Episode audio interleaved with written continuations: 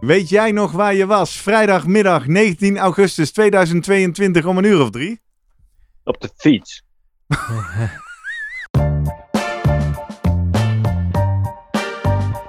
Welkom bij de Slimmer Presteren podcast. Jouw wekelijkse kop koffie met wetenschapsjournalist Jurgen van Tevelen en ik, middle-aged man in Lycra, Gerrit Heikoop. Over sport, onderzoek en innovatie. Voor mensen die hun grenzen willen verleggen, maar daarbij de grens tussen onzin en zinvol niet uit het oog willen verliezen. In deze aflevering praat ik met Jurgen over een amateurwielrenner die het uurrecord verbreekt. Hoe kan dit? Merckx, Moser, Wiggins, Van Dijk. Het werelduurrecord kent een lange historie met grote wielrenners die het ooit in handen hadden of nog steeds hebben. Hoe kan het dat een nobody als Dan Bigham het record recent wist te verbeteren? Is het werelduurrecord toch maakbaarder dan we denken? En waar ligt de grens?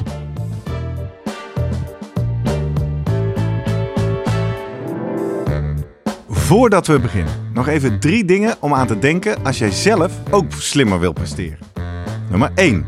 Druk nu gelijk even op abonneren, zodat je altijd direct in de gaten hebt wanneer er een nieuwe aflevering online komt. Nummer 2.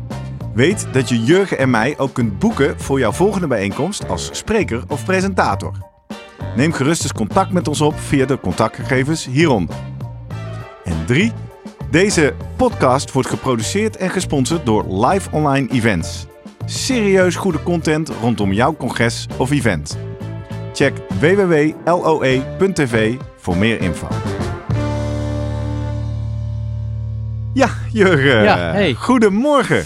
Goedemorgen. Het is weer vrijdag. Het is tijd voor een nieuwe aflevering van de Slim Presteren podcast met een mooi onderwerp wat natuurlijk heel erg dicht bij jou ligt. Hè? Best wel, hè? Ja, Ja, dit, dit is wel echt jouw ding, Ja. hè? Eigenlijk wel. Ja, na Dus, al die eh, afleveringen dat we het over andere dingen mogen hebben, Ja. kunnen we het vandaag gewoon eindelijk weer eens over het werelduurrecord op de fiets hebben. Een record waar je zo een boek over zou kunnen schrijven. Ja, En eh, nou ja, dat is dan ook wel eens regelmatig is wel eens gebeurd. gedaan, hè? Ja. Ja. laten we maar. Het is lang geleden dat ik het erover gehad heb, maar eh, voor al die nieuwe luisteraars. Jurgen van Tevelen is de auteur van het prachtige donkerblauwe boek Het Maakbare Uur. Een zoektocht naar de ultieme wielerprestatie. Eh, mooi populair boek, wordt goed ontvangen. Is te bestellen via onze webshop slimmerpodcast.nl slash webshop. Maar daar hebben we het vandaag niet over. Nee. Eh, er is een nieuwe poging gedaan en er is een nieuw record Ja. gevestigd. Ongelooflijk. Gewoon 55 kilometer, 548 meter. 55 kilometer en 548 Ja. meter in een uur. Wij gaan in dit, iets minder dan een uur, eens even uitrafelen. Wie is degene die dat gedaan heeft? Hoe heeft hij dat gedaan? Wat kunnen we daar eventueel nog van leren? En op het einde gaan we ook even zoomen met onze vriend, sportarts en topcoach Guido Vroemen. Om even te vragen aan hem, wat is hem nog opgevallen in die poging? En ik ben wel benieuwd waar hij nou denkt dat de volgende grens ligt. Wat Ja. moet de volgende poging gaan doen om misschien nog weer verder te komen? Maar laten we maar bij het begin beginnen. Eh, Dan Bigham, zei ik in de Ja. introductie. Wie is dat en, eh, en, en wat is er gebeurd? Ik, eh, nou ja, ik heb, moest het ook wel een beetje opzoeken. Ik was natuurlijk wel, ik hou het denk ik gemiddeld beter bij dan jij als het over het werelduurrecord gaat. Zeker. Ik leun volledig Dus ik, op jou. ik was op de hoogte dat hij het record ging aanvallen. Ehm, ik was wel een beetje verbijsterd dat er nul aandacht voor was. Nul, van hè? tevoren. Ja. En na afloop ook niet. Ja, ik heb in de Volkskrant een heel klein stukje gelezen. Terwijl, ja, ik, eh, ik heb nog eh, getwitterd die dag. Getweet. Ja, nou, dat voor mij, eh, het was vrijdag eh, 19 augustus. het was de Vuelta vrijdag. Nou, zo zou je kunnen zeggen. Maar je zou ook zeggen, het was gewoon de, de Werelduurrecord vrijdag. vrijdag. Met eh, 's smiddags het, het hoofdgerecht. Dat was dit, eh, het uur van Dan Bigham. En dan s'avonds als toetje het, eh, de ploegentijdrit. Zo Ja, zag ik het in ieder geval. voor de mensen die jouw boek niet gelezen hebben en helemaal niet in dat werelduurrecord zitten. Hoe vaak wordt zoiets aangevallen? Ja, dat is eh, een beetje als je. Moeten we terug in de historie. In het begin, het is ergens rond 1895, volgens mij de eerste keer. Door Henri Desgrange. Eh, Mensen denken, hé, hey, was dat niet die journalist eh, die later de Tour de France eh, heeft georganiseerd als Ja, eerste? Ja, ja, dat was hij. Bekende naam. Dus die kon ook wel aardig fietsen. En volgens mij reed, heeft hij toen bedacht van ik ga gewoon een uur op een baan fietsen. Ja. En dan noem ik het werelduurrecord. En hij reed 35 kilometer. En nou, sindsdien... Hoeveel zei je? 35. 35, Ja. daar begonnen we. In, ja, dus dan 35 praat je over uur. Ja. 130 jaar geleden al. Ja, ja. Nou, ehm, ja, dan als je kijkt, ik denk dat een stuk of, nou, het zal misschien 60 keer aangevallen zijn in de tussentijd en 30 keer verbeterd. Ja. Eh, ja, je had op een Ja, gegeven want moment... jouw boek eh, speelt zich af eh, rondom de poging van Ja. Dion Beukenboom. Ja. Dat was in 2018. 2018, ja. Dus nu ruim vier jaar geleden. Eh, nou, iedereen die wil weten hoe dat afliep, Ja. moet je boek maar gaan Nou lezen. ja, kijk, het lastige is gewoon, elke keer als het aangescherpt wordt, wordt het ja, in principe toch moeilijker om het weer aan te vallen. Het is Ja. dus niet een record wat je elk jaar bij de WK, dat ze kijken, nou, wie is wereldkampioen eh uurrecord, een uur fietsen. Nee, je, je moet Nee, het het is gewoon... echt een project Ja. waar je jezelf voor opzij moet zetten. En je moet het verbeteren ook. Ja. heeft geen zin om te zeggen, oh ja, nou ja, ik kwam eh, op, eh, op, op de vijfde beste afstand ooit. Ja, Ja, dat precies. Bij nummer vijf, dat is niks. Dus als je dit gaat doen, ja, Ja. dan moet je natuurlijk wel even serieus denken van, ja, is dit überhaupt haalbaar? Ja. Nou ja, we hebben, en eh, met, met tussenpozen eh, is het stil. Eh, die lange periode gehad na 2015 dat Bradley Wiggins na het Hem einde had. van zijn carrière het verbeterde. Nog een leuke luistertip voor mensen die willen weten... wat is dat dan nou voor project? Aflevering 99 met Benjamin Ja. Bruin. Die eh, eh, is en, eh, de vriend van Ellen van Dijk. Die bij de dames hem natuurlijk eerder dit jaar verbeterde. En hij vertelt helemaal hoe ze dat samen Ja. doen en voorbereiden. Ja, en dat, eh, dat is wel mooi dat ook Ellen van Dijk zoiets doet, want dat geeft ook weer even aandacht voor. In mijn ogen toch wel een super eh, prestigieus record, wat eigenlijk gewoon eh, veel meer aandacht hoort te krijgen. Ja, wie, wie had hem in handen voor 19 augustus tweede- 2022? Victor Kampenaerts Ja. uit België. Ja. En hij stond op... Jij bedoelt nu op voor Beukenboom? Of nee, voor... voor, eh Dan voor- oh, voor vandaag Nee, Kampenaars. Ja. Kampenaars zat op eh 55 kilometer en 89 meter. Exact. Nou, en als ik het goed heb, in 2021, Dat- 2020. Nee, dat was eigenlijk als eh Beukenboom in 2018 ging, was hij in 2019 april toen. Oh, ja. dus dat stond alweer een poos. Ja. Brengt me namelijk even bij een mooie traditie die jij ook eh, pleegt eh, te houden op Twitter. Als er weer een poging is, maar dat was dus al een tijdje geleden. Dan roep jij jouw volgers op, J van Tevelen ben je op Twitter, om een voorspelling te doen, toch? Klopt. Wat wordt de afstand? En dan kun je zo'n prachtig Ja. boek, Het Maakbare Uur, winnen. Ja. Werd er leuk we- op gereageerd. Ja, en we hadden een winnaar. We hadden een winnaar. Ja. Kevin van Hovels. Ja. En eh, hoe, hoe, weet je nog wat hij voorspelde? Hoe ver nou, zat hij hij er zat vanaf? eh, denk ik op 100 meter eh er vandaan. Dus dat Leuk. vond ik wel bijzonder knap. Voor ja. de kijkers op YouTube hebben we een leuke tweet van Kevin in beeld staan. Die eh, een mooi verrassingspakket thuis kreeg met jouw boek en eh, wat stickers. En eh, een leuke Blackroll eh, trainingsband. Eh, daarover zo meer. En eh nou had het goed. Dankjewel Kevin, leuk dat je luistert. Ja. Ehm, hij gokte goed.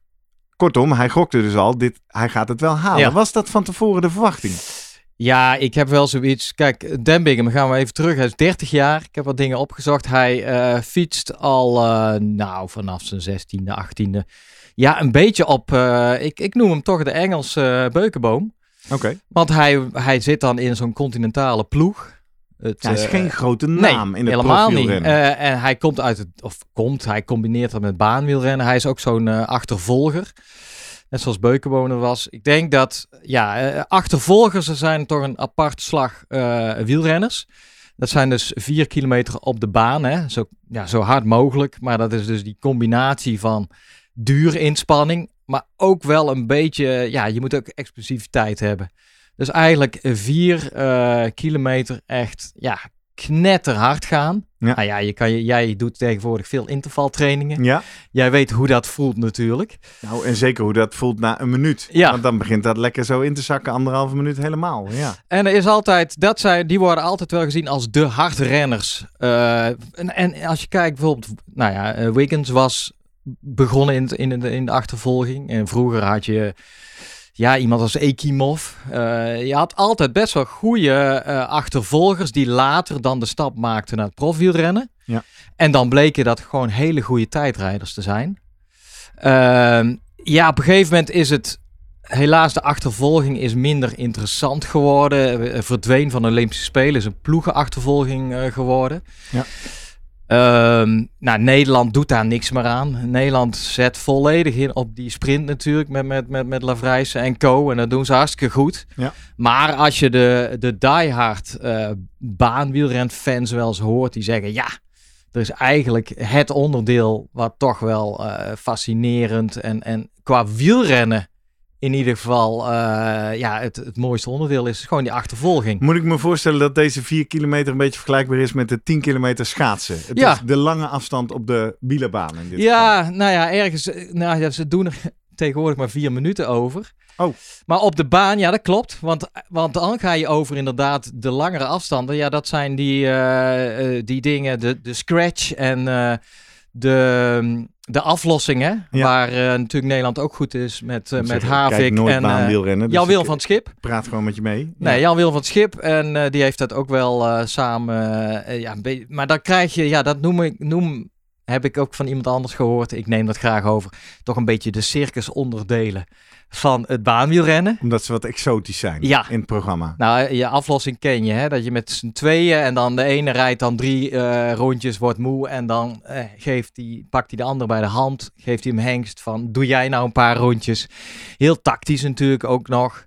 Maar eh, bij mij komt ook altijd over van dat het eh, in ieder geval eh, bij de zesdaagse nog steeds afgesproken werk is. Hè, van wie mag er vanavond winnen. Dat zal heus niet meer bij een WK Olympische Spelen zijn. Terwijl zo'n achtervolging is gewoon twee man staan tegenover elkaar op de baan. En dan is het gewoon, het schot gaat vier kilometer, ja, knetterhard gaan. En eh, ja, nou ja, goed, eh, ik- heb ook een verwijzing in de show notes. Ik heb daar een stuk over geschreven, want dit jaar is die, eh, dat record echt onder de vier minuten nu heb je het over het verbeterd. record op de achtervolging. Ja. Ja. nou ja, dat is echt historisch. We hebben er altijd die historische dingen, de mijl onder de vier minuten, Ja. de marathon onder de twee uur. Nou, dan is de, de achtervolging onder de vier minuten. eh, dit keer door een ook zo'n beetje onbekende Amerikaan, Ashton Lambie. Daar heb ik me toen best wel wat ingelezen. Een fascinerende kerel. En heel erg veel eh, verweven ook met Dan Bigham. Waarom? Ontzettende materiaalfreaks. Alleen allebei. maar bezig met innovatie. En je noemde de naam eh, van Schiphol. Die staat Ja, natuurlijk ook onbekend klopt. hier in het Nederlandse Ja. peloton. Dus dat zijn mensen die alleen maar bezig zijn eigenlijk, of heel erg van oké, eh, ja, free speed. Hoe, waar haal ik dat vandaan? Wat is de, en dan wordt altijd ook verwezen nog naar, Free oh, speed, gratis snelheid. Ik trap toch. trap en- hetzelfde vermogen. Ja. Hoe kan jij dan daar toch nog winst uithalen? En nou, we hebben de aflevering gehad over aerodynamica. Daar zit natuurlijk ontzettend veel in. Hoe, hoe sneller of hoe harder je gaat. Ja, eh, hoe kun je die luchtweerstand omlaag krijgen? Er zijn eh, manieren voor, hè? Zoek even heel snel afnummer. eh, Nummer 60 was Ja. dat, aflevering 60. Winst met wind. En je denkt op een gegeven moment, daar zit ook een limiet aan, maar die zit er dus niet. Want die, ja, die mensen zitten dus in de, de kleinste onderdelen te kijken van elk boutje, schroefje, moertje wat een beetje uitsteekt en eventueel wat wind pakt. Of waar de Kan wind blijft kleven. Daar kan, daar kan er vanaf.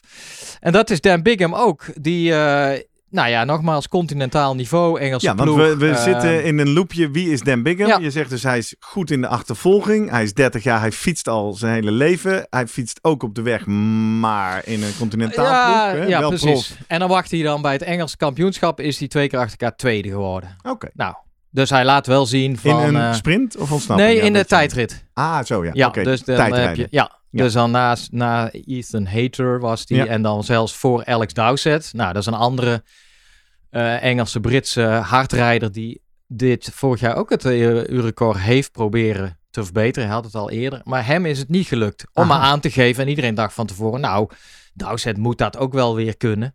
Maar eh, ja, dat was eigenlijk wel een verrassing van, nee, zo makkelijk is het dus ook weer niet. Eh, nou, Bigham is dit jaar bij de I- Ineos-ploeg gehaald. En zo werd hij binnengebracht van, eh, niet zozeer vanwege zijn eh wielrenkwaliteiten, maar als zijn de aerodynamica-expert. Hij is eh, performance engineer. En nou ja, dan, Wacht even, dus hij heeft een contract. ge- Hij, hij rijdt nog bij een andere ploeg? Of Ja, hij rijdt helemaal hij rijdt, rijdt bij een Dus als continentaal ploeg. rijder eh, Ja. zit hij bij een andere ploeg en hij werkt nu bij Ineos Precies. als engineer. Ja, hij zit bij de Ribble World Tide Pro Cycling Continentaal ploeg. Die eh, gehoord. as we speak volgens mij deze week in de, de ronde van Achterhoek eh, fietste bijvoorbeeld. Je had hem kunnen Ja. zien, ja. En, eh, en hij zit dan 's winters nog bij het, het Huub Wattbike Track Team. Dus dat is de baanploeg. Oké. Dat is ook wel interessant, want Huub ken jij als... Als de- zwempakker. ja, Ja. precies. Dus dat is ook zo'n bedrijf wat ooit opgericht door Nederlander, Huub Toussaint. Dat is de, eh, de vader van de eh, eh, Toussaint die zo goed kan zwemmen. Hij, Huub kwam ook uit het zwemmen. Maak je toch heerlijk veel zijwegs. Ja, maar het is allemaal belangrijk, want zo komt dat Huub Toussaint was gewoon een bewegingswetenschapper die en goed kon zwemmen. En nou, zijn dochter Kira kan het ook. Ja. En die heeft dus, ja, die zijn allemaal bezeten met een of andere manier van... die- Materiaal. ja, materiaal, stroomlijn.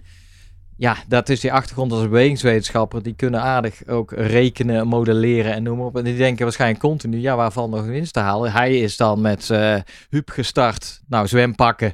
Maar inmiddels maken ze ook allerlei fietsonderdelen. Eh triathlon gespecialiseerd. Eh, nou, en heeft dus een, een baanploegje met een aantal Engelse hardrijders. En ja, dat is toch wel interessant, omdat dat een soort beat cycling is, zeg maar. Maar daar Ja, zit... dit, is Inside Beat Cycling. ja, daar is zit een- eh, is van het schip ook eh, ja, bij is een, een... eh, ploeg waar je, die hebben profs, maar daar kan iedereen lid van worden, toch? klopt. Begrijp ik. Het is eigenlijk een soort vereniging. zij willen uit, zijn ook een continentaal ploeg, hebben eigenlijk ook een baantak. Ja. En dat is ook wel iets, ja, waarom doet Jumbo-Visma niks aan het baanwielrennen? Waarom doet eh, DSM? Waarom hebben al die ploegen? Dat wordt dus eigenlijk, je, je gooit eigenlijk gewoon, want de, eh, de basis van wielrennen zit gewoon in de baan. Vroeger werd alleen maar op de baan gefietst en pas later... Op de weg. Ja, Beetje Eh, zoals in de atletiek. Dat doen ook veel mensen, zeker korte afstand op een baan. En Ja. daarna langere afstanden gaan we naar buiten. Ja. We- De, de, het aantal zijpaden is ongelooflijk. Ja. Ik probeer ons even terug te brengen naar 19 augustus 2022. Dan Bigham, Ja. deze man dus, met deze achtergrond en al deze haakjes, gaat een poging doen om het werelduurrecord te verbeteren.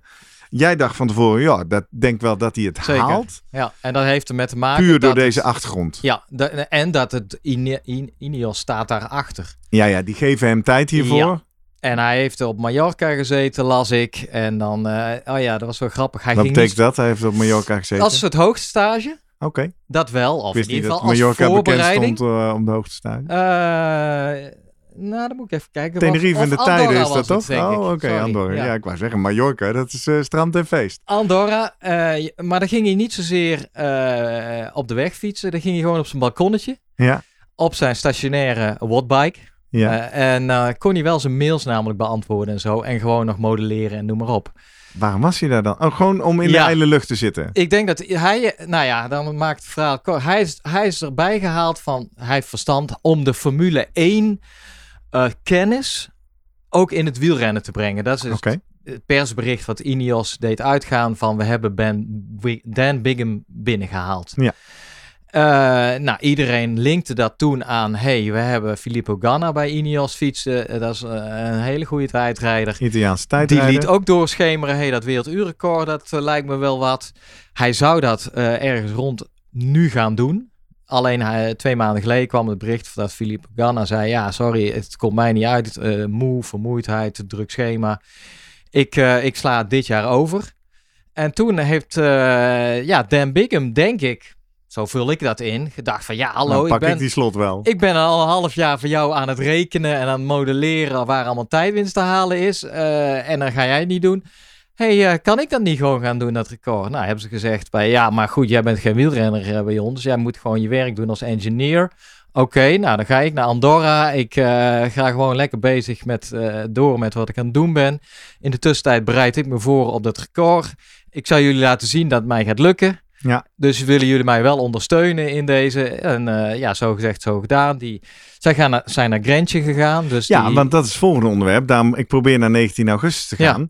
In jouw boek eh, wordt er erg veel geschreven over Ja. eh, Excalientes, heet het zo? Mexico in ieder geval, dat heb ik ja. onthouden. Ja, Aguas Calientes. Aquas Calientes, dat zocht ik. De baan op hoogte, want daar is de lucht zo lekker dun en ijl. Ja. Was hij ook in Mexico? Nee, Nee, nee. Hij was gek, in uh, Ja, Grenchen, daar was Dijk. Ellen van Dijk ook. Van Dijk ging ook naar Grentje. En eh, Zwitserland is dat. ja, en dat is slechts op 450 meter. Ja. Maar ja, Van Dijk, dat had deels te maken... Ja, je moet er maar zin in hebben, hè. Van, eh, Nou, het kost meer voorbereiding, dat is één. Ja. Het kost meer geld, sowieso. Om naar Mexico te gaan. Ja, ja. Eh, en nou ja, wat ik van, van Beukenboom toen zelf ervaarde. Je weet niet wat je aantreft, in welke hoedanigheid die baan erbij ligt. Oh ja. Het gaat toch een beetje met de, de Mexicaanse slag, eh, wordt die bijgehouden. In Grensje, dat zit vlakbij dat UCI hoofdkantoor. eh, hoofdkantoor. Ja. UCI zegt, er Was kom, natuurlijk net een record gereden door ja, Ellen van kom Dijk. maar bij ons. Wij zorgen dat die baan picobello eh, in orde is. Omstandigheden, je wordt goed ontvangen, goed hotel, noem maar op. Dat soort dingen moet je allemaal in Mexico zelf gaan regelen. Ja. Dus, Dus Dan Bigham was in Zwitserland. ja. En ik denk, omdat Filippo Ganna ook heeft gezegd, ik ga in principe gewoon in Grensje dat record verbeteren. dat en stond hij al heeft vast. gedacht van ja, ik kan dan wel... eh, Klinkt bijna alsof ze de baan al gehuurd hadden. Ganna ging niet, dus dan ging Bigham maar. Dus een soort generale dan voor, voor Ghana. Maakt het En, nog eh, bijzonder ja. dat hij het heeft gehaald. Nou, laten we niet vergeten dat Dan Bigham al eh, een jaar geleden in, was het in Manchester volgens mij, het harder reed dan, ehm, dan Wiggins. Ja, want ik lees, daar heeft hij ook een poging gedaan. Een uur record. Ja. Maar dan het Engelse uurrecord Ja. of zo. Ja, hoezo zou nou dat ja, niet kijk tellen? wat het is. Het werelduurrecord moet je officieel aankondigen bij de UCI. Ja. En dan zeggen ze prima, maar dan moet je ook in onze eh, eh, bloedpaspoort eh, programma Ah. Moet dopingcontroles en eh, je neemt maar een bak met geld mee, want je moet alle officials moeten eh, ingevlogen worden en die moeten vertroeteld worden en eh, nou ja. Dus dat geld had Dan Bigham op dat moment niet, want toen zat hij nog niet bij Ineos. Heeft gewoon gedacht, ja, ik kan wel hard fietsen.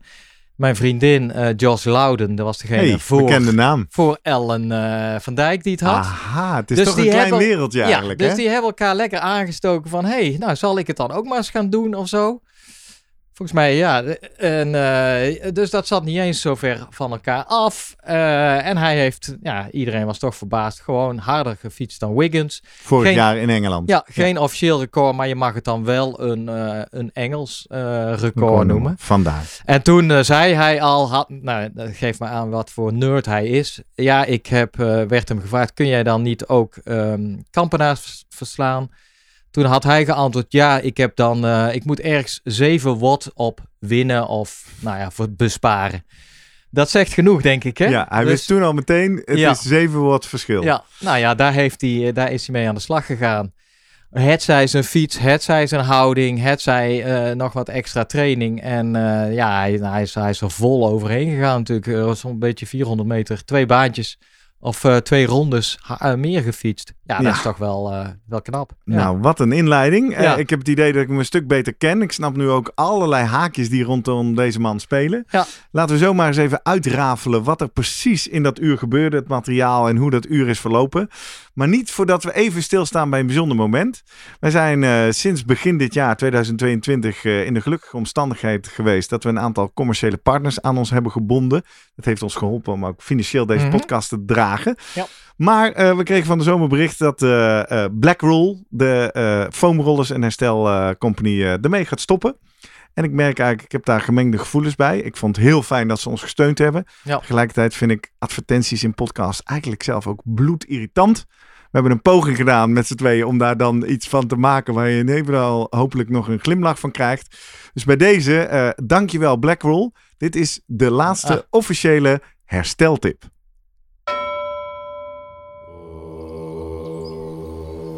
Slimmer presteren gaat natuurlijk ook over slimmer bezig zijn tussen je trainingen door. Oftewel herstel. Daarom brengen wij om de twee weken een korte, snelle hersteltip powered door onze partner Blackroll. Deze week hebben we het over de invloed van mentale vermoeidheid op je herstel. Jurgen, wat zegt de wetenschap hierover?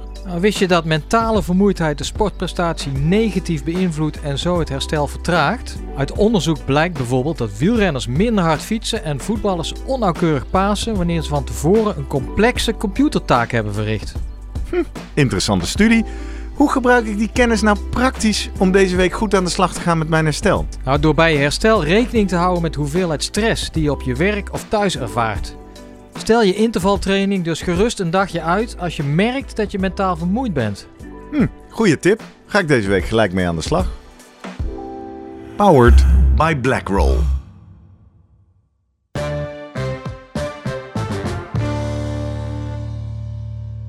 Ja, zo. Zijn we even, even terug wat gekalmeerd na alle opwinding over Dan Bigham. Ja, Moet ik er natuurlijk nog wel één ding bij zeggen.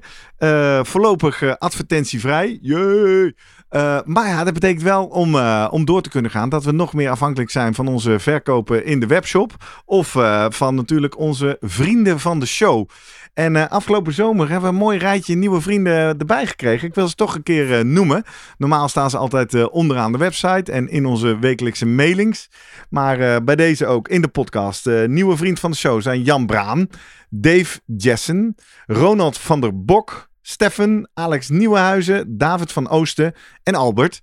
En eh, mocht je deze mannen kennen of eh, mocht je denken, ja, ja, ja, ik luister toch ook altijd met veel plezier naar die podcast. Maar ja, eh, vriend van de show, dat is er nog niet van gekomen. Misschien is dit dan het moment voor de prijs van één kop koffie per maand.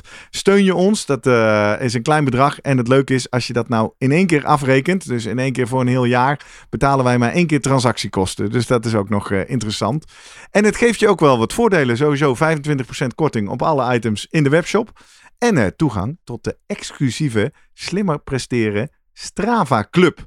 Waarin je kan zien wat alle andere vrienden doen, maar ook bijvoorbeeld onze gasten. Het is toch altijd bijzonder om te kijken wat Thijs Zonneveld allemaal fietst. en eh, al die eh, andere leuke gasten die we gehad hebben. Dus hij, doet, hij is wat rustiger aan het doen. Hè? Hij zit op hij Bali, zit op lekker vakantie te houden nu we dit opnemen. Maar goed, we gaan terug naar 19 augustus 2022, naar Grenchen. Ja.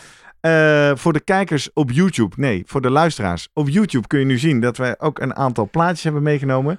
Ik zie hier een uitgebreide grafiek. Die Ja. heeft eh, Xavier Disley getwitterd. Ja. Zie ik in de bronvermelding. Waar kijken we naar? Ja, we hebben, eh, er is altijd een select groepje mensen die dit eh, altijd volgen en dan eh, rondetijden noteren. Ah. Ik heb dat ook een tijdje gedaan zelfs. En eh, nou, ik zet wel in de show notes nog een programmaatje wat ik ooit gemaakt heb met ook zo'n eh, een- slimme eh, data eh, nerd. Waardoor je eigenlijk eh, precies kan vergelijken per ronde waar eh, ja, in het verleden mensen tijd lieten liggen. Waar Beukenboom de, eigenlijk eh, zichzelf de vernieling in reed, dat soort dingen. Ja, want het is eigenlijk een heel simpel grafiekje. We zien op de horizontale Ja. as de rondes. Hè? Hoe verder naar rechts, hoe meer rondes. En op de linker, op de verticale as zien we de snelheid op een schaal van 50 tot Ja. 58. En dan zien we eigenlijk bij iedere ronde keurig een stipje. Wat dus aangeeft wat de gemiddelde snelheid van die Ja. ronde was. Afgeleid, denk ik, uit eh, de rondetijd. Uiteraard. Nee, en gaat- dan zien we wel Ja. een interessant patroon. Natuurlijk, in het begin is het altijd even lastig op gang komen. Je hebt een loeizwaar verzet. Hij had 54-14. Nou ja, dat is in, voor insiders denk ik, wow, dat hebben bijna de sprinters niet eens. Oké. Ben je eenmaal op gang? Ja, dan is het kwestie van eigenlijk één tempo fietsen. Nou ja, de, Zo hoe ga je pacen? constant mogelijk. Ja. Ja. nou dat is wel interessant, want we hebben natuurlijk al over pacing gehad een aantal keer. Hoe, hoe pak je dit nou aan? Is het goed om rustig te beginnen? Ga je zo constant mogelijk? Eh, of, of hard van stapel en dan maar zien we het schipstrand? Nou ja, hij koos echt voor eh, een relatief rustig begin. Tot, eh, nou dat zie je eigenlijk de eerste 20 minuten. Hè? Ja. Zat hij gewoon onder het schema. En eh, nou ja, liet het ook niet te ver oplopen. En dan ineens na eh, 20 minuten, dan ging hij versnellen. En dat is toch wel bijzonder. Wat je normaal ziet is na 30, 40 minuten, ja, dan gaat de boel een beetje inkakken. Ja. En dan wordt het zwaar, want... eh, En, en we zien hier op de horizontale as niet de minuten, maar de rondes. Dus 30, Ja. 40 minuten. Bij hoeveel rondes zijn we dan? eh, totaal is 222 ronden, Dus, eh, 223. 100, 130, 150 rondes. Ja, en dan, eh, nou, dan tilt hij dat, eh, gaat hij gewoon kilometer per uur even bij doen. Ja. En hij houdt dat ook gewoon super strak vol. Want voor onze luisteraars, ik zal beschrijven hoe die lijn eruit ziet. We zien een duidelijke zwarte streep op de gemiddelde tijd die hij uiteindelijk gereden heeft. En die stipjes curven eigenlijk langzaam omhoog. Ja. Hè, dus we beginnen links, wat jij zegt, net iets onder dat uiteindelijke gemiddelde. Eigenlijk zitten we hier gewoon naar een negative split te kijken. Zeker. Dat is dat- toch vrij uniek? En dat zie je niet, dat inderdaad, eh, in de historie van het werelduurrecord is dat helemaal uniek eigenlijk, ja. Heb jij hem in interviews vooraf of achteraf hierop horen Nee. reageren? Was Eh, dit een bewustie? Eh, dacht hij onderweg, nou kan daar eigenlijk Dat- wel een tandje bij? Is ook het mysterie Dan Bigham, geeft amper interviews Ah. of heeft het helemaal nooit over dit soort dingen. Nee, hij, ik heb wat Engelse kranten gelezen. Nee, eigenlijk is het daar ook wel ja, meer eh, over eh, hoe bijzonder de prestatie, maar niet zozeer over inhoudelijk van, eh, Waarom heeft hij gekozen Waarom heeft voor hij gedaan zoals hij benadering? het gedaan heeft? Ja, hè? dit is, was ook wel de manier waarop hij zijn vorige poging deed. Toen Dat was ook al deze Ja. opbouw, wil je zeggen. Deze Dus al- pacing Ja, de vraag is, ligt dat, past hem dat heel goed, dit, deze jas, zullen we maar zeggen? Of is, zit daar ook nog eh, wat eh, slimme mensen bij Ineos bij, die alles weten van eh, energie verdelen, pacen en hebben gezegd van volgens mij is ons is dit de manier om zo'n werelduurrecord te benaderen? Ik vind wel heel grappig. Oh, dat is natuurlijk wat er gebeurt. Ik zit helemaal rechts te kijken, de laatste tien stippen. Ja. Daar lijkt het alsof hij klassiek misschien een soort opblaast. Hè? Want we hebben een outlier naar boven. Hij gaat extra hard. Ja. En dan boem, zien we toch wel even iets Ja. eh, er flink afvallen. Maar opeens realiseer ik me. Daar heeft hij natuurlijk te horen gekregen dat hij het heeft gehaald, of niet? Nee, hij heeft niet met 10 rondes verschil gehaald. Ja, Maar het is wel weer Ja. een Hij weet misschien drop. dat hij, eh, ja, terwijl Kampenaars dat juist de laatste drie, vier ronden ging hij ineens, nou, dat waren de snelste ronden die hij had. Dus die Aha, had die eigenlijk de tank achteraf nog zeg even je, leeg. ja, nou ja, misschien is dat het verschil van, eh, eh, heeft hij inderdaad zijn tank helemaal leeg kunnen rijden. Ja. En Kampenaars toch een beetje, een beetje laf, zeg maar. eh tuurlijk, tuurlijk heel diep gegaan, maar op het eind blijkt hij dan toch nog wat over te hebben. Het befaamde laatste stukje, hè? hoeveel Ja, kun je dan De nog? sprint. Ja. Ja. Ja, de vraag. Dus ik weet niks ook van zijn voorbereiding. Hoe heeft hij dit? Heeft hij geoefend, getraind, eh, bepaalde manieren? Maar dit is dus een opvallend verschil. Ja. eh, dat we dus zien. Een, een negative split eigenlijk. Zeer Ja. structureel, eh, harder en harder. Ja. Heb jij ook nog twee foto's meegenomen? Ja. Eens even kijken. Want iedereen zat Want natuurlijk. jij zegt het is een materiaalfreak. Ja, Het materiaal. We hebben twee foto's. één foto schoon van zijn fiets en één foto van zijn fiets in bedrijf. Precies. Eh, help mij eens kijken. Want als ik hier naar kijk, denk ik, ja, nou ja, Ja. opvallende roze wielen. Ik, maar eh, veel meer zie ik er niet aan. Ik kan het ook niet. eh, ik zie wel, het is natuurlijk een fancy fietsje, daar niet van. ja, maar wat is er zo speciaal Ik zie veel dikke buizen. Ja, nou, dit is eigenlijk gewoon. want je mag niet. Je moet een fiets hebben die je kan kopen. Dat is eigenlijk alleen. dat is een nieuwe regel. Hè? Ja, daar wordt wel met, met een beetje, ja, het is een beetje grijs gebied. Want wat kan je precies kopen? En daar is dan ook wel wat discussie over. Bijvoorbeeld, nou, het frame lijkt heel erg op, en zal het ook zijn, het wordt gebracht als een prototype Pinarello frame. Pinarello is sponsor van Ineos. Oké. Dat het hun eh, tijdrit eh, eh, frame is. Ehm, en dan prototype, ja, van de prototype van de Bolide F. Schijnbaar is dat het Ja, nieuwste jij, jij weet iets beter hoe al die buizen heten. Maar ik zal maar even zeggen, de diagonale buis valt me op. is enorm dik. Ja. Eh, eigenlijk de, de zadel, de verticale buis, is ook vrij Ja. breed. En dan de, de, de bovenbuis is licht gekromd. Ja, dat is, dat is typisch ook Pinarello. Hè? Die, eh. Ja. Eh, nou, dit is eigenlijk ook dezelfde frame waar, Ganna op, rijdt. Oh ja. En, eh, En verder oogt het inderdaad ja. allemaal bijzonder glad. wat natuurlijk heel... Ja, nou goed dat je dit zegt. Waarom staat hier niet met grote letters Pinarello op? Ja, waarom? Ja, dat is misschien ook een Gewicht, beetje het myst- stickers, ja, verf? Ik, ik denk het. Of toch een beetje een mysterie van, eh, nou, ze willen niet te veel. je het zegt, ja, jij ziet wat we niet zien. Deze fiets is inderdaad helemaal kaal Ja. zwart. En dat is toch gek? Want het is wel een, nou ja, waarom, ja, waarom doe je daar moeilijk over? Je moet toch laten weten van deze fiets is te koop, in ieder geval het frame. Maar ik denk dat misschien inderdaad elk... eh, Elk grammetje eh, telt. elk dus grammetje telt. als we hem niet hoeven te stikken Ja. of hoeven te spuiten, dat is weer minder. Nou, en, en dan nou, er was er wat, nou, dat, dat stuurtje, dat is eh 3D eh, geprint stuur, Ja, maat gemaakt. Het is een tijdritstuur. Zoals we dat meer zien, maar een beetje een kuipje lijkt het. Klopt. We zien daar ook, hebben we ook in de aflevering 60 over gehad, dat het eh, als een soort twee verticale verhogers heeft. Hè? Ja. Twee, twee verticale strepen op het oskopstuur. En dan heb je toch nog een oskop Ja, waarom nodig, zit dat dan alleen maar op? voor de eerste ronde eigenlijk, voor het Is op dat gang zo? komen. Ah, ja. dan kun je ja, je niet gaan liggen. in het begin moet je nog even eh, en daarna eigenlijk heb je er niks meer aan. Maar dat eh, 3D, dat is ook, ja, dat de, tijd van Beukenholm was dat een hot ding. Want bij hem was het heel onduidelijk, mag dit nou wel, mag dit nou niet? Het was continu discussie, want een 3D geprint Ja, want dan eh, is het custom en dan kun je het niet gewoon kopen in de winkel. Nou ja, en dan is toch de redenatie van, nou, iedereen kan tegenwoordig 3D-print. een 3D-print eh, geprint stuurtje Oh krijgen. ja? Heb jij al iets ge-3D-print in nee, je huis? ik nog niet. Maar eh, uiteindelijk Beukenbom, ja, de, kijk, die, die officials en de UCI-regels, die, zouden- die worden continu met, met voeten een beetje getreden. dus ja, Uiteindelijk was het even spannend, maar eh, hebben ze dat destijds goedgekeurd en sindsdien mag dit gewoon. Kijk, die Dan Bigham heeft ook zijn eigen eh, shop, hè? Waar je eh, dingen kan laten printen bijvoorbeeld. En waar die, eh, dus misschien Hij heeft een 3D-print shop. Ja, volgens mij wel. Voor, voor het En fietsen. dus hij heeft zegt, alles, ja. Maar dit is gewoon de administratieve loophole. Ja. Hij zegt, nou, iedereen kan dat stuurtje bij mij kopen. Hij, eh, hij noemt het de Watch Shop. Dus daar heeft hij, zijn, heeft hij even rondgeneust. heb, heb jij daar kan- rondgeneust? Waar kan wat, ik... wat nee, het, de- het is vooral zo'n shop waar alle foto's op, op Instagram komen te staan. Ja, dat is jouw domein. Daar kijk ik verder niet. Nee. Nee, maar ik denk dat eh, de, de, de gadget freaks daar likkebarend kunnen eh, rondneuzen. Kan natuurlijk gewoon live even kijken. En ehm, ja, kijk, het feit al van dat, dat hij zo'n shop begint van om al die, eh, die, die wannabe tijdrijders, eh triatleten te helpen. Ja, dat zegt goed. Dus hij, hij, weet, hij weet donders goed van eh, wat het nieuwste van het nieuwste en het beste van het beste is. Op lachen. Er terrein. staat inderdaad, ik zit even nu live eh, op eh, de What Shop te kijken. Link in de show notes. Daar vind je inderdaad eh, 3D geprinte stuurtjes. Daar vind je tandwielen. Ja. Daar kun je testen en consultancy doen. En daar kan je ceramische tandwieltjes voor je derailleur kopen.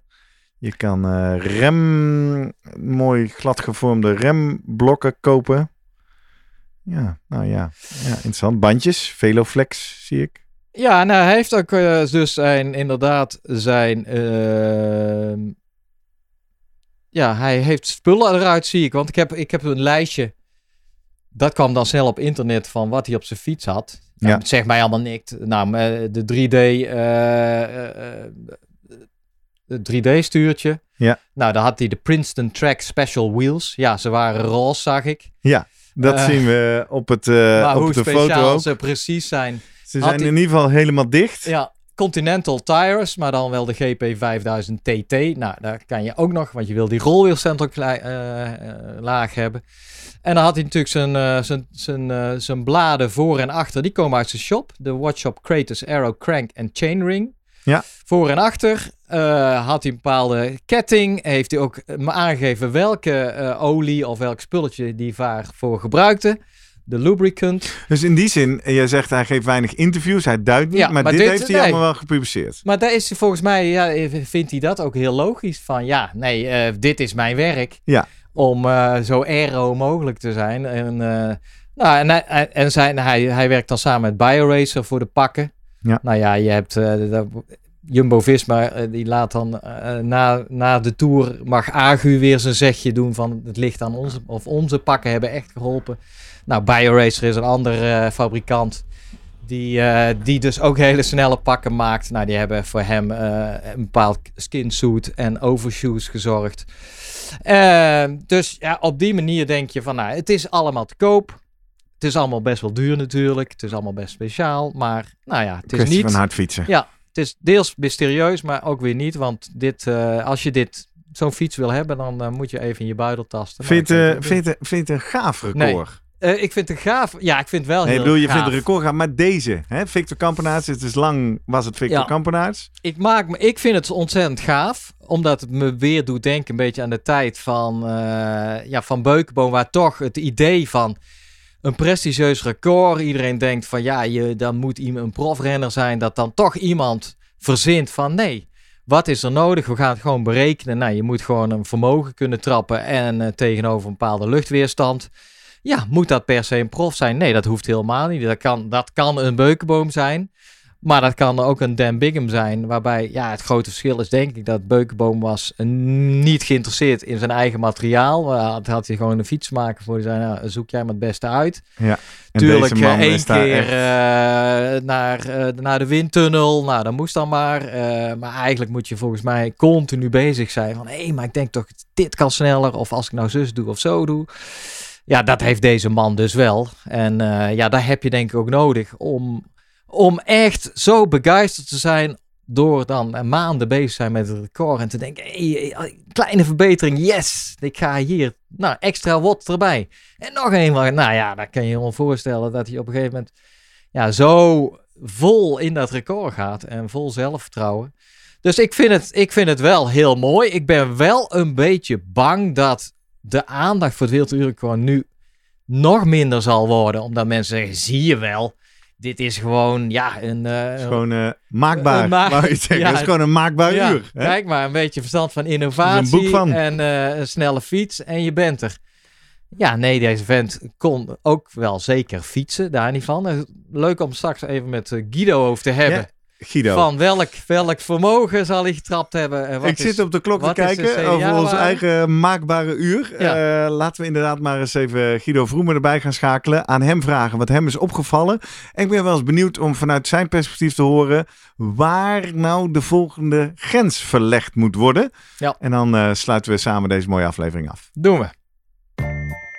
We gaan zoomen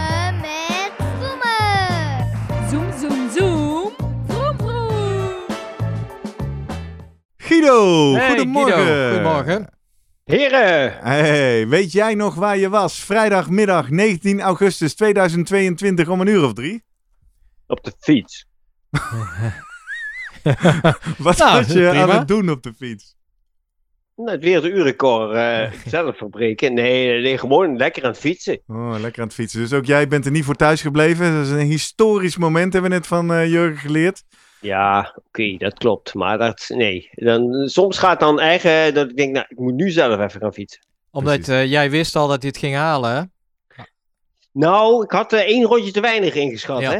Ik. Nou, ja, ik zat er dichtbij, maar ik denk, nou, die, die gaat wel verdomd dichtbij komen. Maar ik had verwacht dat hij zijn eigen record zou halen, maar niet die van Kampenaerts. Ah, Oké. Ja, dit is een verwijzing. Hier, eh, dit hebben we ook gehoord in de aflevering eh, eh, over het werelduurrecord met Ellen van Dijk. Jij hebt natuurlijk een heel model waarin je alles in kan stoppen en uitrekenen wat het zal gaan worden. Ja. Heb je ook al kunnen analyseren welke factor, welke variabele jij te licht had afgesteld? Ja, zeker. En welke En daar dat? ben ik nu nog steeds van ondersteboven. Wat dan? Nou, daar kwam op een gegeven moment, en dat gaat ook via Twitter dan, de mensen die ik dan volg, en die, waarvan ik denk, nou ja, weet je, die kennen hem en die hebben goed contacten met de, met de crew daar. En toen kwam een CDA-waarde tevoorschijn. En dan denk ik, what the fuck? Dat geloof ik echt niet. Ja, wat hij was? We, we proberen de hele Nou aflevering ja, ze ook... eh, kwamen dus met een CDA-waarde van 0,155. Ja, dat is heel... Dus Nog- ik- ja, even uitleggen, CDA. Dat ja, heel kort. Ja. CDA-waarde, genoemd, dat geeft maar- een relatie aan tussen eh, eigenlijk eh, snelheid en vermogen. De steilheid van die Ja. curve. En CDA is een, een optelsom van de A, frontale oppervlak. En CD is de, de luchtweerstandscoëfficiënt. Hoe makkelijk de lucht langs jouw lichaam, Ja. langs het lichaam glijdt Ja. of blijft plakken. In kroegpraat, eigenlijk- hoe, hoe ja. ben je? En eh, nog even terugkomen waarom 0,155 super laag is. Volgens mij heb jij in jouw, eh, jouw boek eh, met, met die twee heren al wat schattingen van CDA-waarden sowieso. Wiggins misschien 0,21, 0,20. Nou, Kampenaars ook rond die hoek. Ja, hij zat iets lager, 0,19. Ja, denk ik. maar dan is... Want zo klein is die eh, Wi-. Bigham helemaal niet. Hoe, doe, hoe kan dat? Ja, ik, dat was ook mijn eerste antwoord toen ze die data lieten zien. Hè, dus de luchtdichtheid en die. CA-waarde en het vermogen dan wat hij zou trappen. Als ik, die, als ik al die waarden die zij aangaven in mijn formule intikte, dan denk ik ja, exact. Dan kom je dus op 55.550 Ja, ja. eh, eh, meter uit. En dan denk ik ja, maar die CDA-waarde, echt, hoe kom je daaraan? Dat, hè, dus ik had mijn antwoord was ook CDA value 0.155, vraagteken. En ja, dat was een conform, confirmed antwoord. Ja, Hey, dat was het. Want ik, ja, hoor ik het- nou goed als we Wiggins 0,21, zo zeg ik het Of maar even, zeg jij? 0,20 Ja, misschien, ja.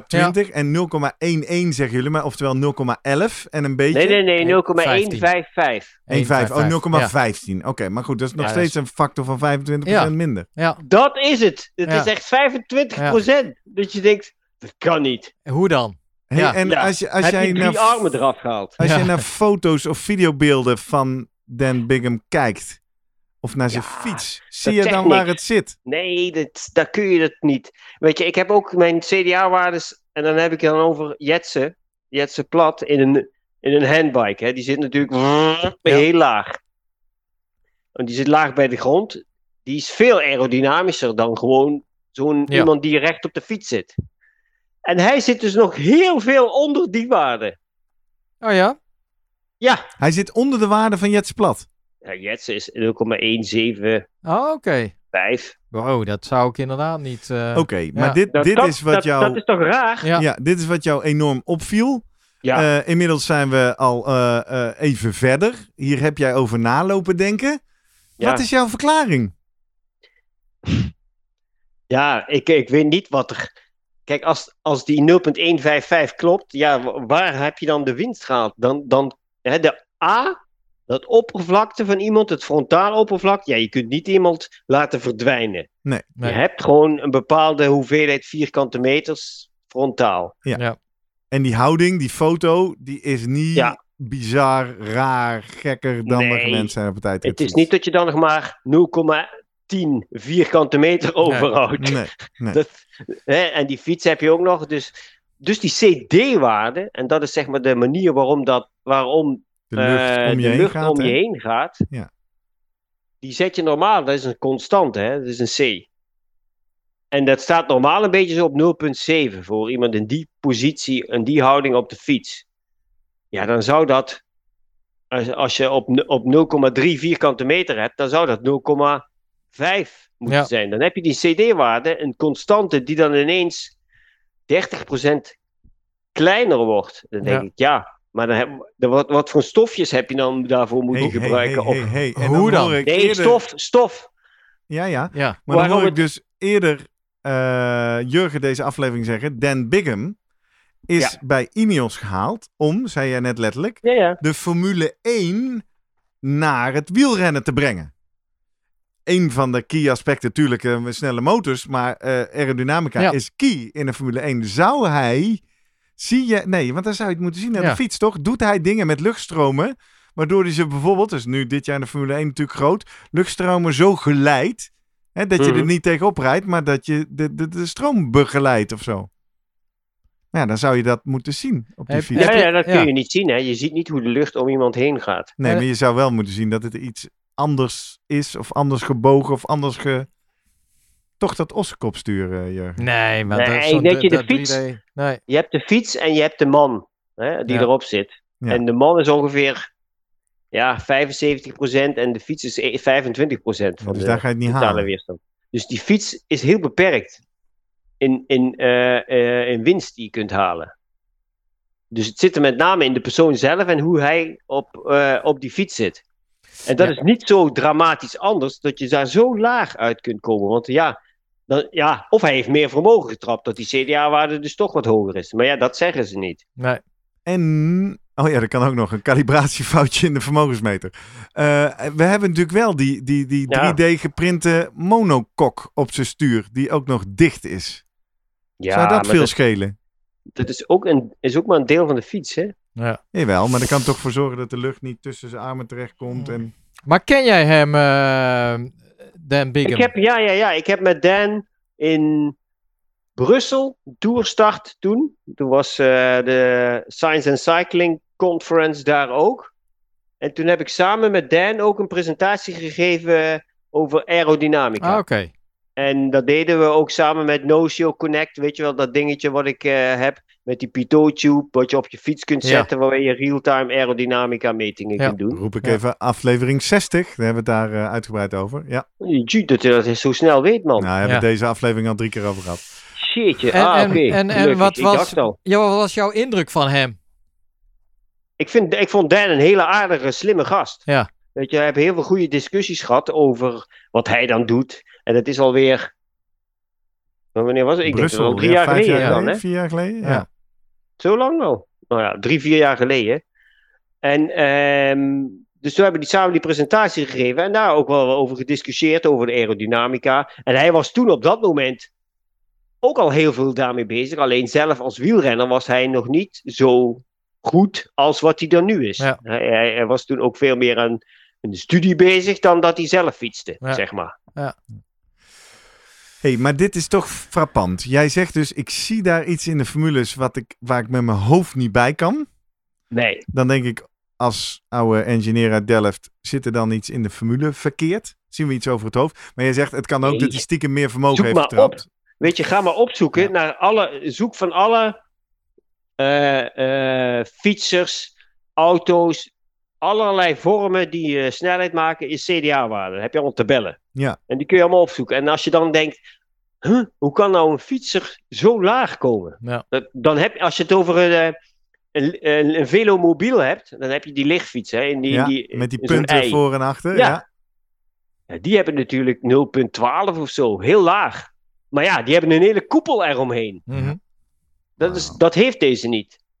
Nee. Dus waarom die dan zo laag zou moeten komen? Ja, daar zit dan natuurlijk wel het geheim. Dus Want- de Ja. vervolgvraag, wat kunnen wij hiervan leren en wat gaan we in onze eigen tijdrit eh, doen, eh, Nee, ligt er dan nou, ook er niet zijn op de loer. natuurlijk, hij, hij zat wel super stil. Hij bewoog, dus dat is het ook. Normaal zitten toch mensen, eh, ja, hij, bij hem kost het schijnbaar geen kracht. Hij zat ook met zijn kop heel de hele tijd omlaag, dat mensen zich afvroegen, waar kijkt hij naar? Ja, die zwarte lijn. En hij reed ontzettend strak tegen die zwarte lijn aan. Daar was ook Eh, nog een dus discussie dat, over, hè? hè? Dus hij Daar was maakte ook nog een echt- discussie, Wat dan? hè? Wat Ja. dan? Wat was en de dat is inderdaad, daar wou ik ook net precies het. eh, vertel jij het of ga ik het vertellen? Die blokjes. Ja, de blokjes lagen verkeerd. Ja, De blokken. Ja. De blauwe blokken die op het Côte d'Azur liggen. ja. De Côte lagen d'Azur niet- is het blauwe stuk aan de binnenkant, daar Ja. mag je niet op fietsen. Precies. Als je daarop bent, dan ben je af. Ja. Nu, de, en om te vermijden dat mensen daarop gaan fietsen, hebben ze van een soort blokjes. Ja. Leggen ze en in principe op dat Côte d'Azur tegen de, ja, Tegen de binnenrand of de buitenrand aan. Ja, tegen. ja. Nou, Ja, nu lagen die blokjes hè? er wel, alleen lagen ze juist aan de binnenkant, waardoor er nog steeds een stukje over was op het Côte d'Azur waar hij theoretisch kon fietsen. Kortom, het schrikte hem niet af. Ja, hij werd niet afgeschrikt door blokjes die precies die rand markeerden. Ja, heel, heel maf.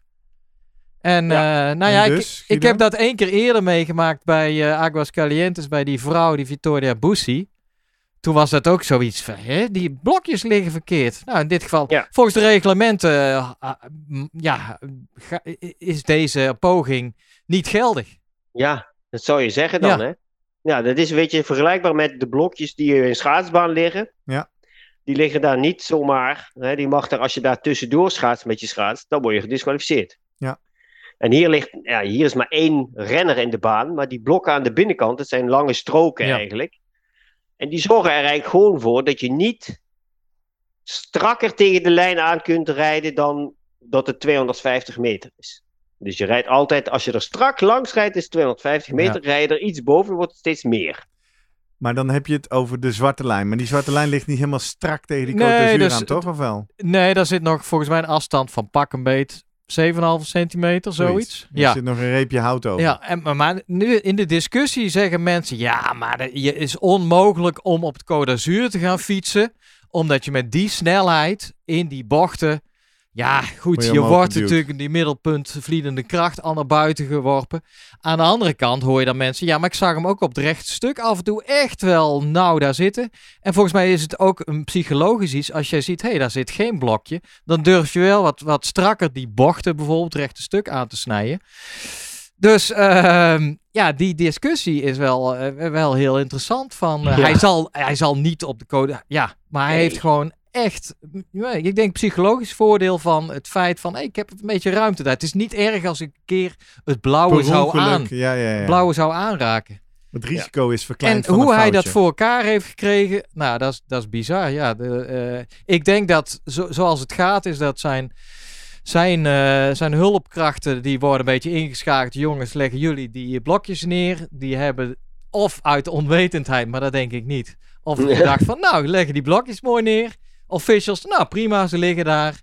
En pas achteraf dat inderdaad een, eh, een slim iemand gekeken heeft. eh, en gezegd van, ja, maar dat klopt gewoon niet. Dit mag niet, Ja. mag niet volgens de reglementen. Ja, Waarschijnlijk Alleen- iemand van het kamp Kampenaard. Die denkt van, bijvoorbeeld. hey, ja, dat Ja. hadden wij niet. ja, Nee. Ik kan me het psychologische voorstel voor, eh, voordeel voorstellen. Hè? Dat, je, dat er is minder risico eh, van een foutje. Ja. Maar dat verklaart natuurlijk niet Nee. die idiote CDA-waarde. nee, helemaal, nee, helemaal Nee, niet. nee, nee, nee, nee, nee, maar dit zijn eigenlijk twee opvallende Twee dingen. losse dingen. Ja. Ja. Ja, ja, ja. En, en toch even voor mijn beeld, Guido. Wat, wat is dan het vermogen wat hij over een uur gemiddeld levert? Hij, we hebben zou- al besproken Ja. dat hij negatieve split rijdt. Maar ehm, ja, maar als hij deze CDA-waarde stelt dat dat het is, dan zou hij 350 watt hebben gereden. ja. En is dat... En dat is 5 watt per kilogram, denk ik voor hem. Hij denkt, eh, volgens mij weegt hij ongeveer 70 Ja. kilogram. Dus dat is niet bijzonder Nee, Toch, maar een hè? beetje De- dus- spectaculair. Dus in die zin zit er ook nog wel ruimte voor een meetfout in die wattages. Hè? Dat hij in Tuurlijk, theorie wat meer, heeft ja, gereden. want 350 is Ja. inderdaad, eh, ja, dan, dan zeg je, ja, dat is een amateur. Of in ieder geval geen... Geen Ja. profpof. Nee, kijk, als je, dit komt overeen in principe met zo'n FTP, hè, of eigenlijk eh, Ja. het vermogen wat je theoretisch een uur kan volhouden. Nou, wat gerapporteerd is in de officiële medische of de wetenschappelijke literatuur is, is van Dumoulin en Froome, die zitten zo rond de 420. Precies, Ja. echt heel veel meer. En eh, 70 nou, ik weet van Beukenboom, die zat dan op 4,55. Ja, maar Ja, grote zwaarder, kerel en die had een veel Ja. grotere CDA-waarde. Ja. Dus in die zin is 3,50 is niet exceptioneel, hè? Dus dan, eh, ja, goed, Nee. stel dat dat... Maar goed, je zou zeggen, misschien trapte hij 360.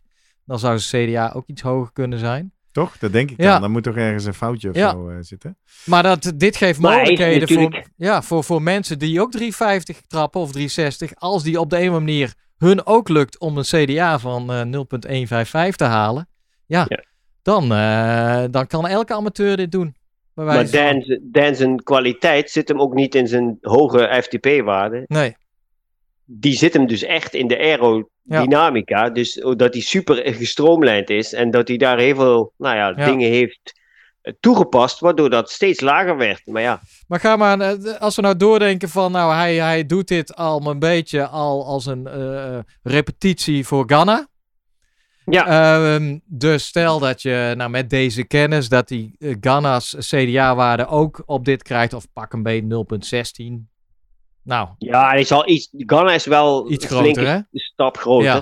Dus Nou. laten we zeggen dat, dat hij dan, nou ja, 0,17 Ja. of 0,18 is. Dat is nog super. en ik denk dat. Ghana wel een, eh, een, een vermogen voor een uur kan halen van, nou, 4, 440 misschien. Ja, Ja. ik denk zeker 440, 450 kan Nou. trappen. Want die gast is wel. eh, Waar, Iets waar, zwaarder waar ook. kom je dan uit?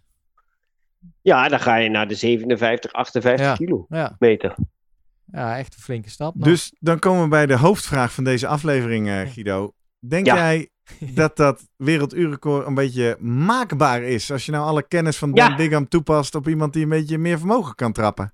Ja, natuurlijk. Ja. Ja, ja, ja, weet je, dat is het meest mooie onderdeel waar je heel veel wetenschap in kunt stoppen. En ehm dan kun je al berekenen, wat ik al vaker gedaan heb en eh, eh, wat Jurgen ook weet. Ja, dan kun je zeggen, als je die Ja. Waardes hebt en je kunt dat zo volhouden, ja, dan kom je daarop uit. Waarom lukt het jou niet eh, om. eh, ik moet even nadenken. Welke Nederlander heb jij nog even meegewerkt, meegedacht? Eh Kai Reus. Eh, Die had het ook twee jaar geleden, denk ik. Wilde hij Ja. het gaan doen? Ja, waar, waar ging het mis? In het vermogensstuk of het CDA-stuk? Nou, dat was eigenlijk het coronastuk. Het hele corona-stuk, ja. Ja, Ja. toen begon dat. Ja. Weet je, en toen, toen kwam overal eh, de klad in. En we zaten wel nog, we zaten zowel bij het CDA als met vermogen, ehm, zaten we nog wel tekort. ja. Is er een, eh, we, we spraken in het begin van deze aflevering even over eh, hoe vaak wordt dit nou aangevallen. Eh, nu heeft Dan Bingham het al. Eh, Jurgen, jij zei net al, ik maak me zorgen of het nu niet iets van de glans verliest. Eh, is er een Nederlander waarvan we weten, denken, vermoeden dat die eh, Ja. een Nederlandse man? Ja? Ja, Tom Dumoulin. Ja, Oh ja, die heeft nu de tijd. dacht ik ook aan. Ja, Ja. ik zeg, roep hem op. ja. Kom Ja. op, Tom. Nou, Kom Tom, bij de Slimmer ja. Presteren podcast en fiets. Ja, dan gaan we hem lang. volgen. Dan doen we nog een boek of een serie podcast Ja, of eh, wat Ja, dan man. ook.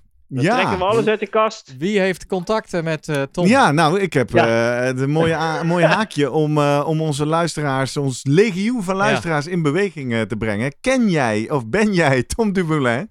Dan eh, willen we graag met je in contact komen. En dat kan op een Ben aantal jij? manieren. Via social media bijvoorbeeld. Ja. Zijn we de Slimmer Podcast op eh, Twitter en Instagram. Tom, eh, stuur ons even een DM'tje. Of eh, eh, tag Tom Dumoulin massaal allemaal vandaag op Instagram en Ja. op eh, Twitter met eh, Hey Tom, in de Slimmer Presteren podcast. Je moet er wel even doorheen bijten, Ja. een beetje op het einde van de aflevering. Hij is, Is nu het- ook een amateur, dat is mooi. Dat, Daarom, eh, ja. Eh, hij heeft hopelijk tijd. Maar ja, ik weet wel, Tom doet alles vanuit plezier, hebben we Ja. geleerd de afgelopen... Ja, dat heb ik toch ook.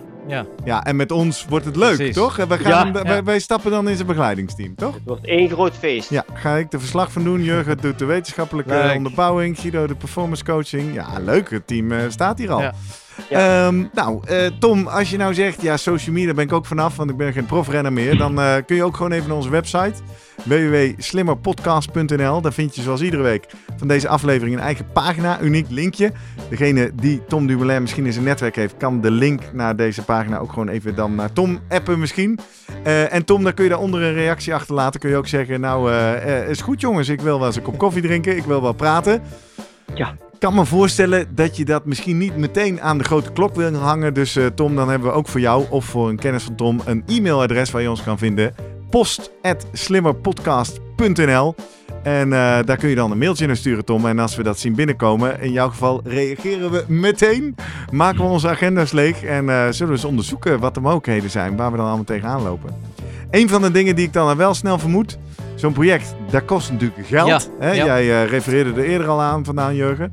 Ik vertelde eerder in deze aflevering ook al, eh, dit was de laatste eh, gesponsorde aflevering. Dus bij deze dan toch nog maar een keer een oproep. Als jij het project Tom Dumoulin naar het Werelduurrecord wil steunen... eh, zorg dan dat je vriend van de show wordt. Ga naar vriendvandeshow.nl slash slimmerpodcast. En ook als je het project Tom nooit van de grond komt... maar toch vindt dat deze podcast mooie projecten moet initiëren... dan eh, word vriend voor slechts eh, het bedrag van één kop koffie in de maand. Sluit hem gelijk af voor het hele jaar. Dan hoeven we maar één keer transactiekosten te betalen. En dan gaan we mooi verder. Volgende week bijvoorbeeld, waar gaan we het dan over hebben? Ah, voeding. Ja. koolhydraten. Hoe Ook krijg waar. je genoeg voeding binnen tijdens de wedstrijd? Guido, dank voor je reflectie en analyse. Tot volgende week. Tot ik kijken. wacht op Tom. Jurgen, Hoi. tot volgende week. Volgende week. Hoi.